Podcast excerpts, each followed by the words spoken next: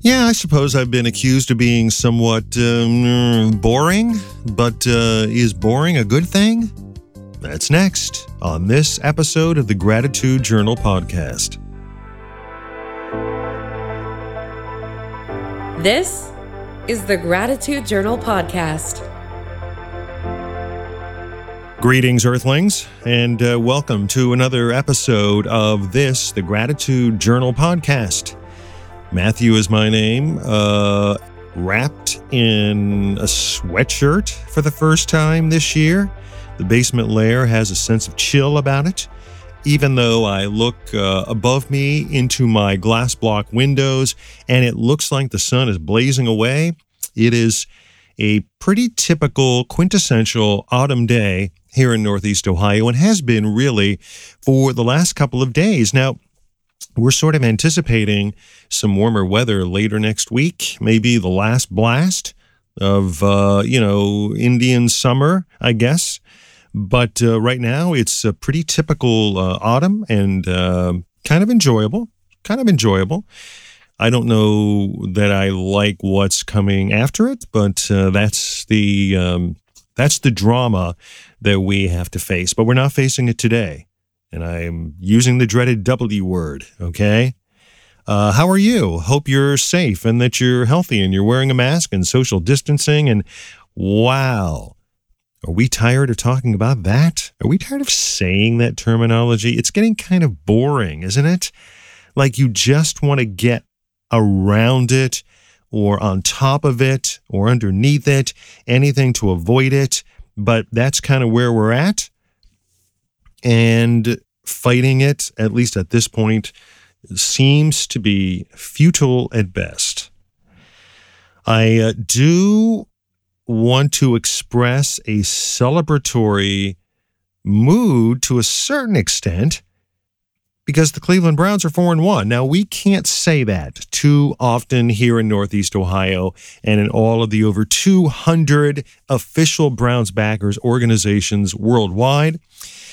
We don't get to say that too often here in a portion of the season that is relatively early, but we're going to take it. We're going to soak it up. We're going to suck it up, and we're going to revel in that because the Browns have to travel to Pittsburgh Sunday, and that's never, ever, ever a good thing. But this is our little salve for the COVID-19 wound, really. I have to say, so far, it's been the bright spot of the whole year. Even if you're not a Browns fan, at least you can, as long as you're not a Browns fan, you don't, revel in the exploits of some other team. At least you can sort of get on board that train and, and high five those who are, because this is a relatively eventful thing for this to happen.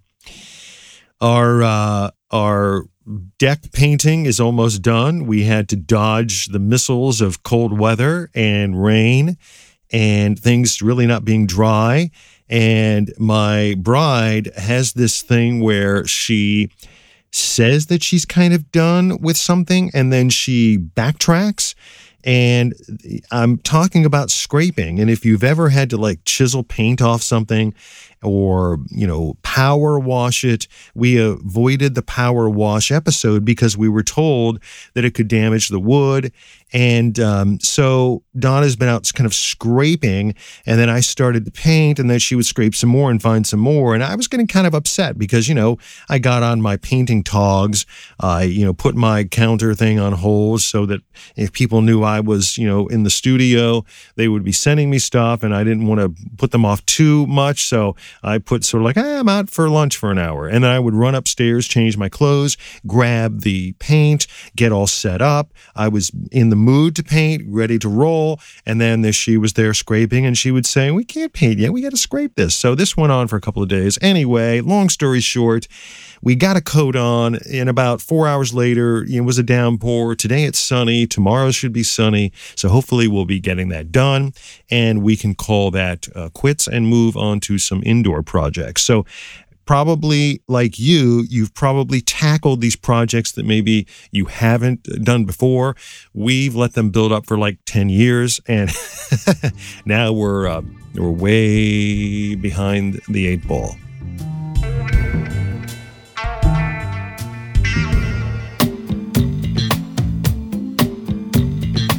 I sometimes wonder if we should show gratitude for being kind of dull and kind of boring.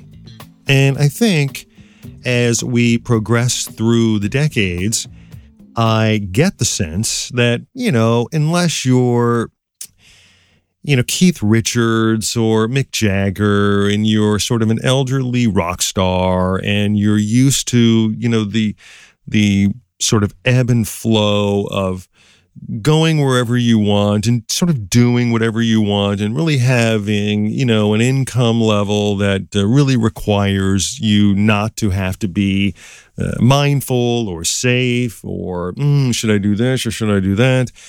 Most of us, I think, as we progress through the decades, we're sort of in this mood, I think, that we get kind of stuck in our situation, and that situation is kind of like the way we do things.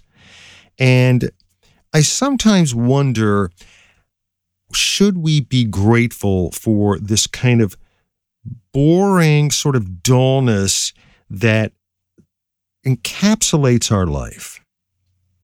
I thought about this the other night when I was watching the dueling town halls, which was really a situation that could not be at opposite ends of the continuum.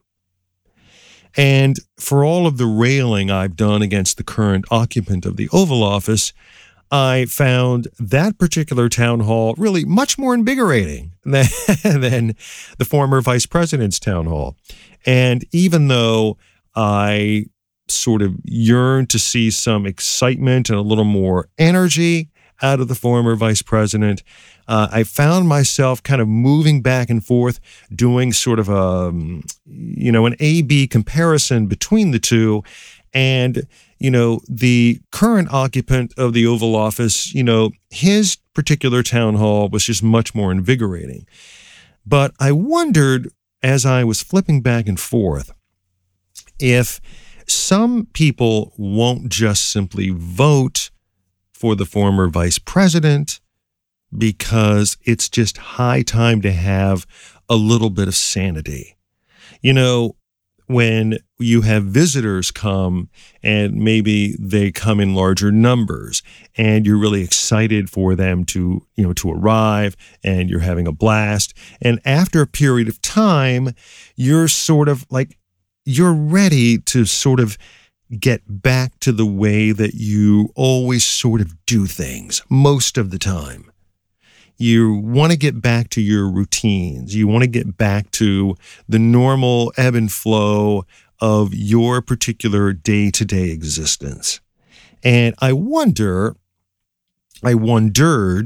during these town halls if for some people it isn't just enough to say, we've sort of endured these 4 years, and some people have really enjoyed it. The 4 years of this current administration that has really sort of turned things on its ear to a certain extent, whether that's good or bad. And again, I'm not making this a political podcast, but I think it does speak to the fact that we have had really an administration that is really set the bar, I think, for other future administrations. And if you can give Donald Trump any credit, you have to give him credit for the fact that he really has turned the playbook sort of around. Now, whether that turning around and turning upside down is necessarily good or bad, I'm not really judging that during this particular podcast, but that really can't be denied. I mean, we really have encountered things that we've never encountered from any occupant in the Oval Office. But I wonder if that topsy-turviness doesn't, for some, get in the way of what we would prefer. And that is a kind of almost monotonous kind of existence that doesn't encapsulate too many ups and downs. Like, there's not too many peaks and valleys. We just kind of want to maintain our equilibrium, as it were. And, you know, in the last podcast, I referenced Pema Chodron, and I hope I'm pronouncing her name, the Tibetan Buddhist nun whose books I've read on several occasions. And, you know, she reminds readers that this necessity that we seem to have for not having our equilibrium attacked, like we don't want a bunch of bad things to get in the way of this kind of, you know, equal bandwidth that we'd like to live by on most of the time. And really, on the opposite end of the continuum, you know, most of us will never really experience these extreme, you know, ecstatic, euphoric highs that, you know, may be on the opposite end. So we kind of prefer our life to be this sort of, it's just kind of humming along. And I wonder how good that really is.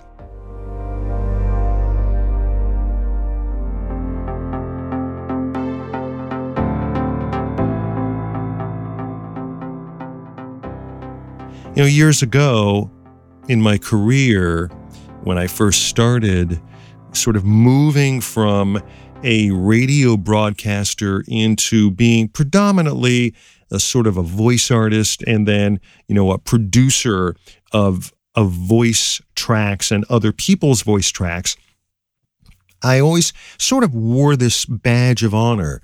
And the badge of honor was that I was willing to do anything for anybody at any time.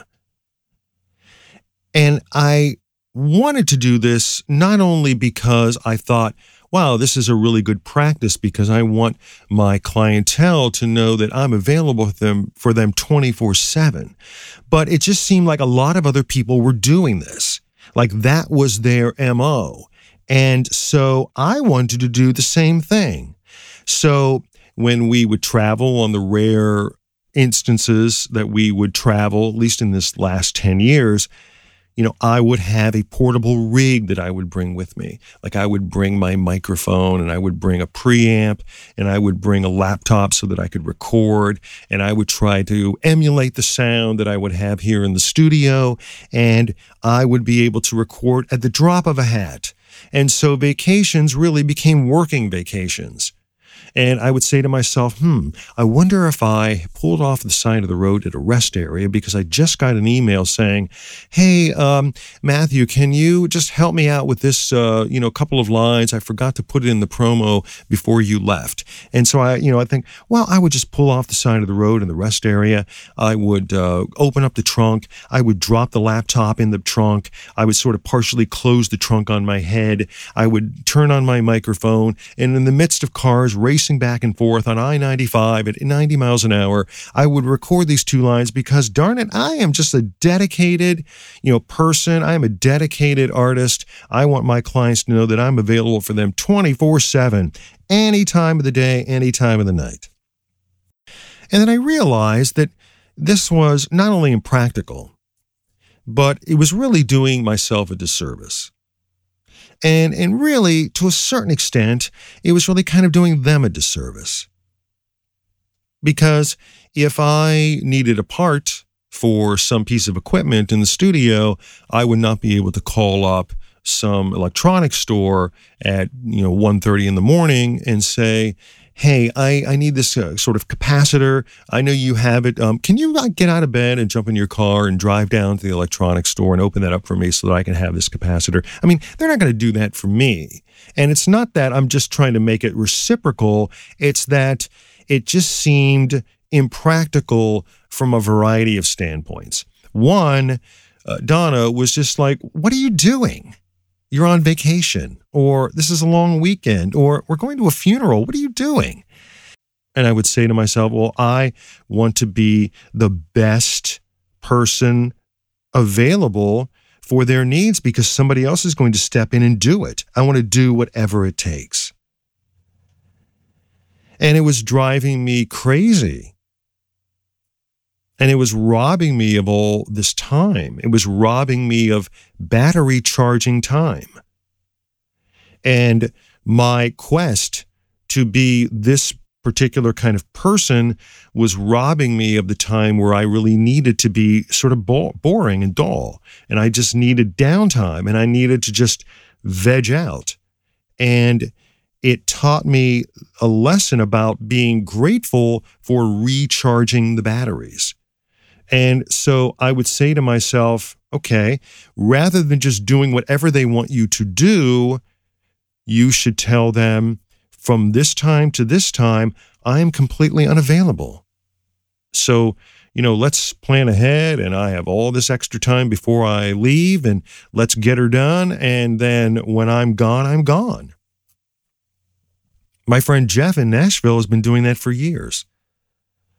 And he enjoys taking these sort of outdoors trips where you don't have phone access and, you know, the boundary waters of the upper Midwest where there isn't anybody to contact you because there's no way to contact you.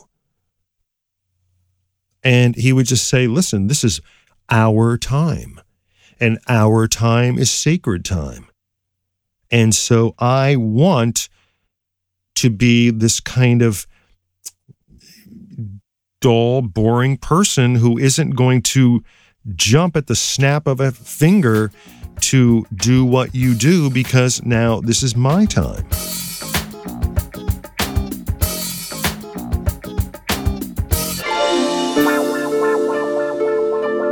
So, is the routine good or is the rut bad? Routine or rut? I like to think of it as an 85-10-5, which I'll get to in a little bit. But when I look at this quest to be dull, I think of my coffee, my newspaper, and all the other routines during my day. And as anybody who knows me knows, having the chance to read my paper with my morning coffee is sacred. I have to have it. I can't avoid it. I need to know what's going on. I know, don't start the lectures on the newspaper industry. Until newspapers are completely dead and buried, I will continue to support having my newspaper. And I want it to go with my favorite cup of coffee. This is a routine that I will not give up. It's a routine that I will not be challenged on. I know, that sounds serious, doesn't it? So I think we all have these routines that we get into and that we need and that we value. And so I find the routines help us get things done and they help us stay on track. For instance, if you don't schedule regular meditation on a daily basis, then you will not do it. At least for me, I will not do it. If I don't work it in and schedule it, then I will not do it. And so for me, Zazen is important, if only for the fact that it's something that I need to schedule in every day, and I don't want to be taken away from that routine. Because I know invariably the forces of nature are going to impact that routine. They're going to get in the way of that routine. They're going to fight me on this routine. Because some people don't care about my morning newspaper and the coffee. They don't care that I have to schedule morning meditation at 9:30 in the morning. And they don't care that when it comes to finishing my lunch, I need to take my at least 10-minute walk afterwards to settle my brain, to focus on what I've done for the day, to focus on what I'm about to do in the afternoon, to make sure that at the end of the day, and it doesn't always happen, that I can check mark it off. And during the nightly walk with Izzy, I can say to Donna, yeah, I had a pretty productive day, or I didn't have as nearly a productive day as I thought that I could. This is what you have to do when you are out there battling the entrepreneur elements who are all going against you. And in my chosen profession, it's even worse. So this is a necessity. It's tough. It's boring. It's dull, but it has to get done. So thinking back to Pema Chodron, though, how intrusive is the chaos? And do we allow some space in our day for the chaos? And is this good or bad? And can we appreciate it in some way? Can we be, in a strange way, grateful for the chaos? I mean, dentists have a schedule, but they, from what I understand, they schedule a little bit of space in their day for, those emergency things where someone calls up and says, I woke up this morning and my molar on my left side is killing me. I don't know what to do. Okay, well, doctor can work you in at 2:45 today, because from 2:45 to 2:50, there's that little space. So should we avoid the chaos as an intrusion, or should we invite it and prepare for it, knowing that the forces of nature are going to eventually get in the way? Sometimes on my calendar, when I write things down, Donna's appointments, trying to keep her straight and organized, and trying to keep myself straight and organized, which is just as tough, or sometimes tougher. I think to myself, when I check those things off, another week. And then I look back on the previous weeks, and knowing full well that the weeks coming up are going to be just as bad. They're going to have the same marks, meaning that the chaos is really never going to end. There's always something going to come up. Another tree branch is going to fall, and you'll have to call somebody to trim it. You're going to have a leak somewhere, and you're going to have to call a plumber or try to figure out how to fix it yourself. Some row of lights is going to go out, and something on the electrical panel needs to be replaced. And these things are bound to happen. They're always going to happen. And you can't fight them or prevent them. They, I guess, should be a part of the boring routine of our lives. But many people, like me, we're irritated by them. We're bothered by them.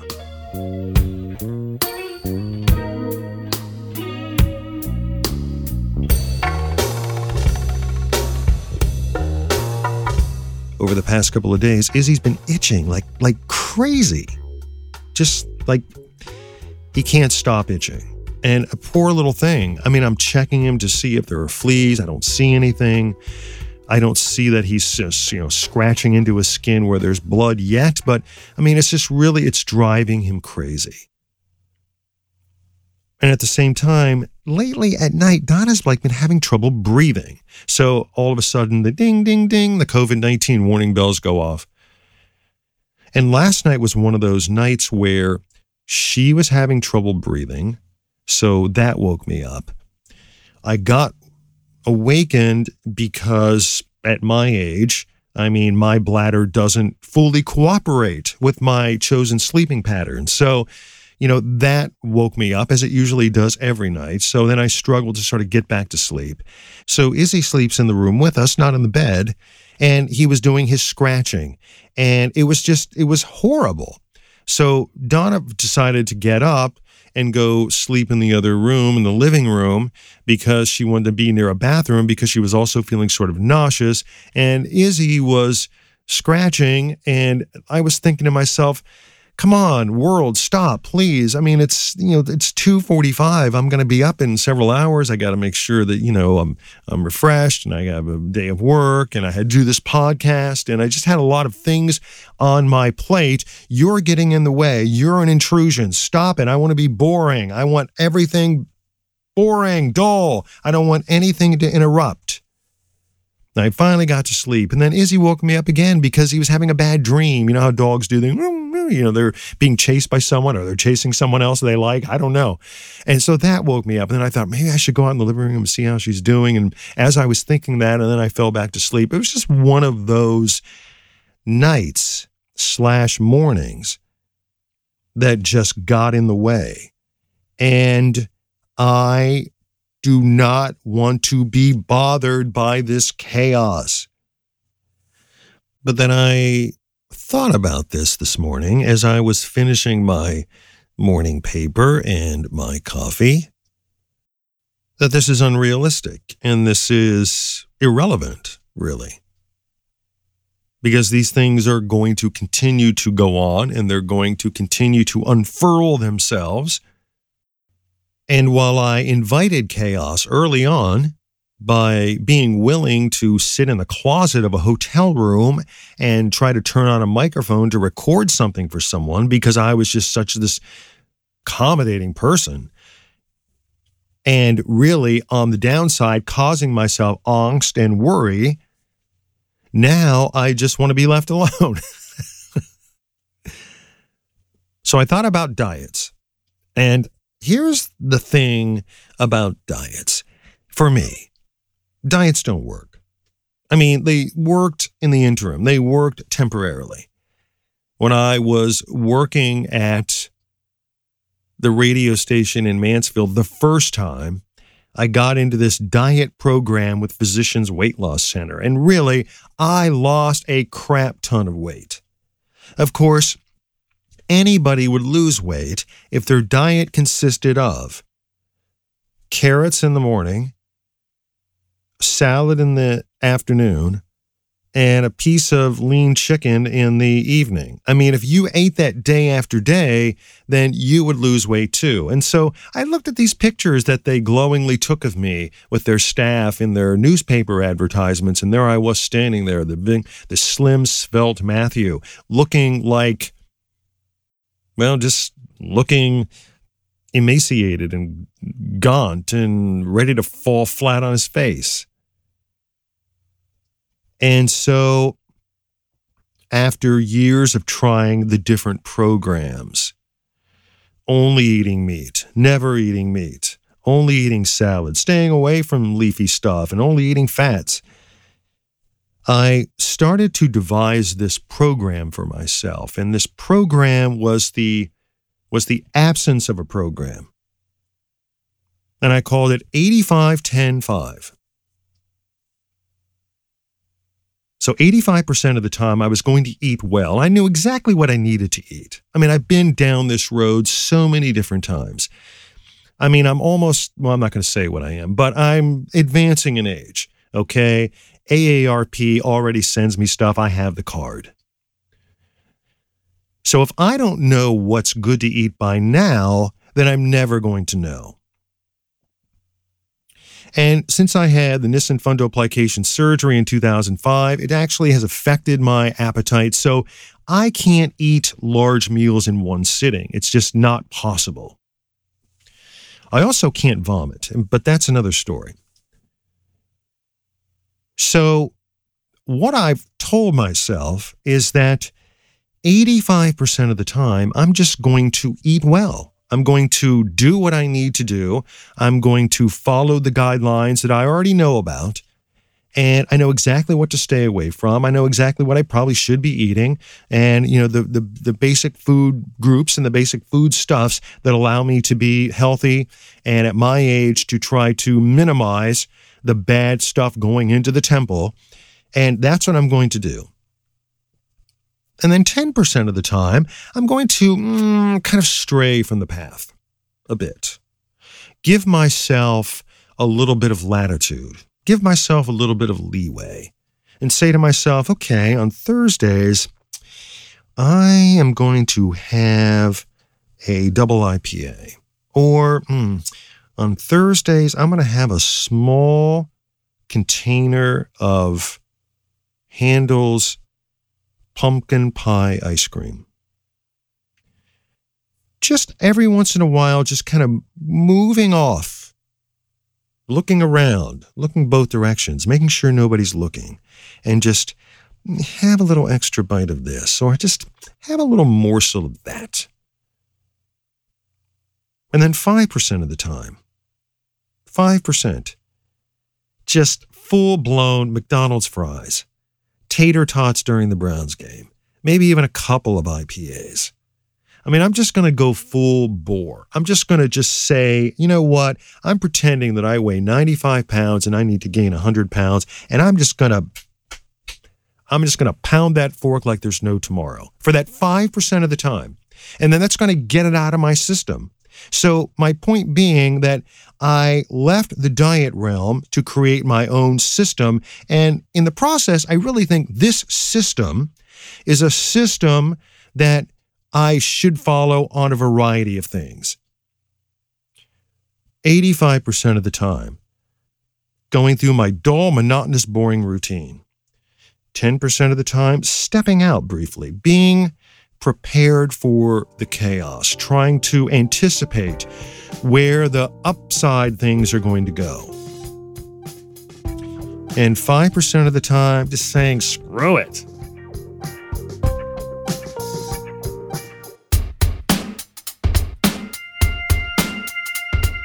Now, people have said to me, you know, with your current situation and everything going on with your bride, you may want to renovate that 85-10-5 philosophy.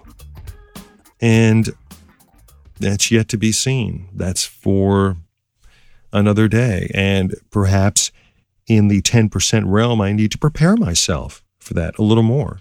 I need to be better at not just pretending that my day is kind of moseying along during its 85% chug-a-lug and not being more aware of things that are going to eventually come down the road.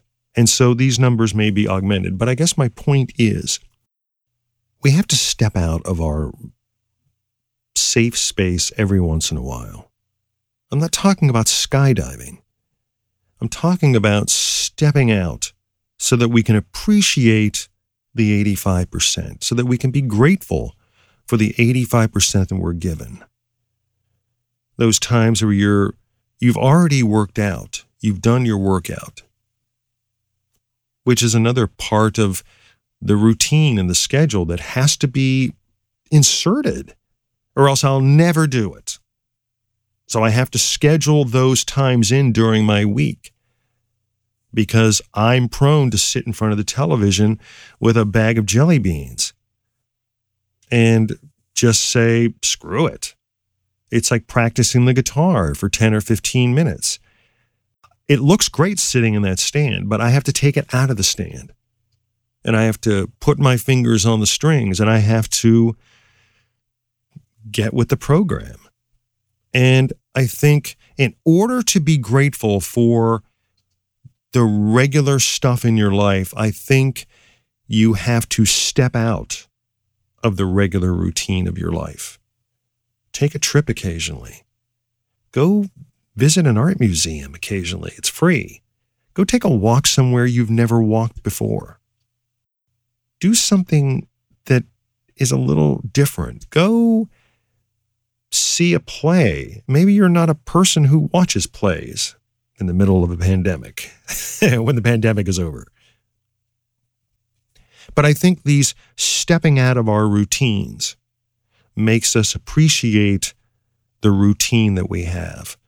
And if you use routine to give you balance and you use routine to get things done, I think those other small pieces of things outside of the routine will make you more appreciative and grateful for the way that you're trying to operate your life.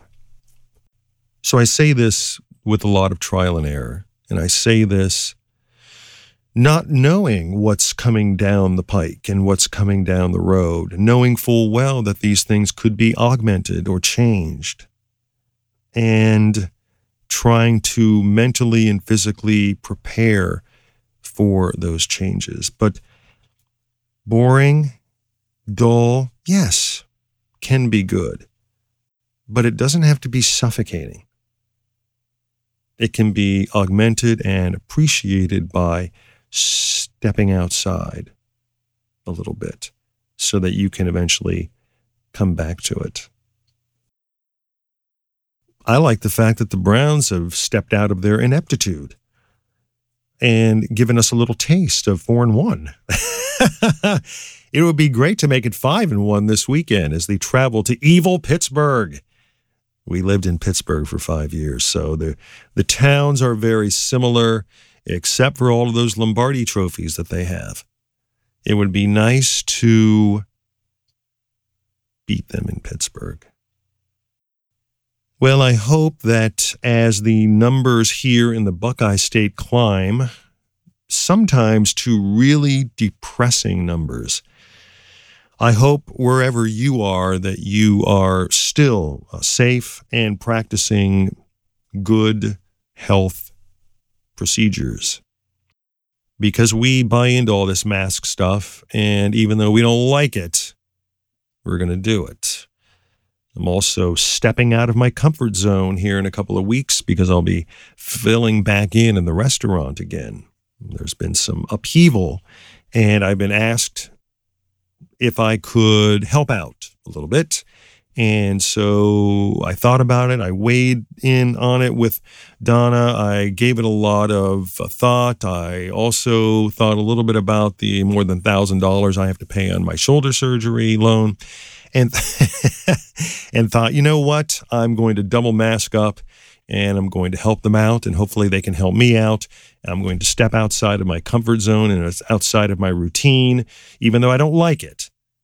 And hopefully there will be benefit and not bad things.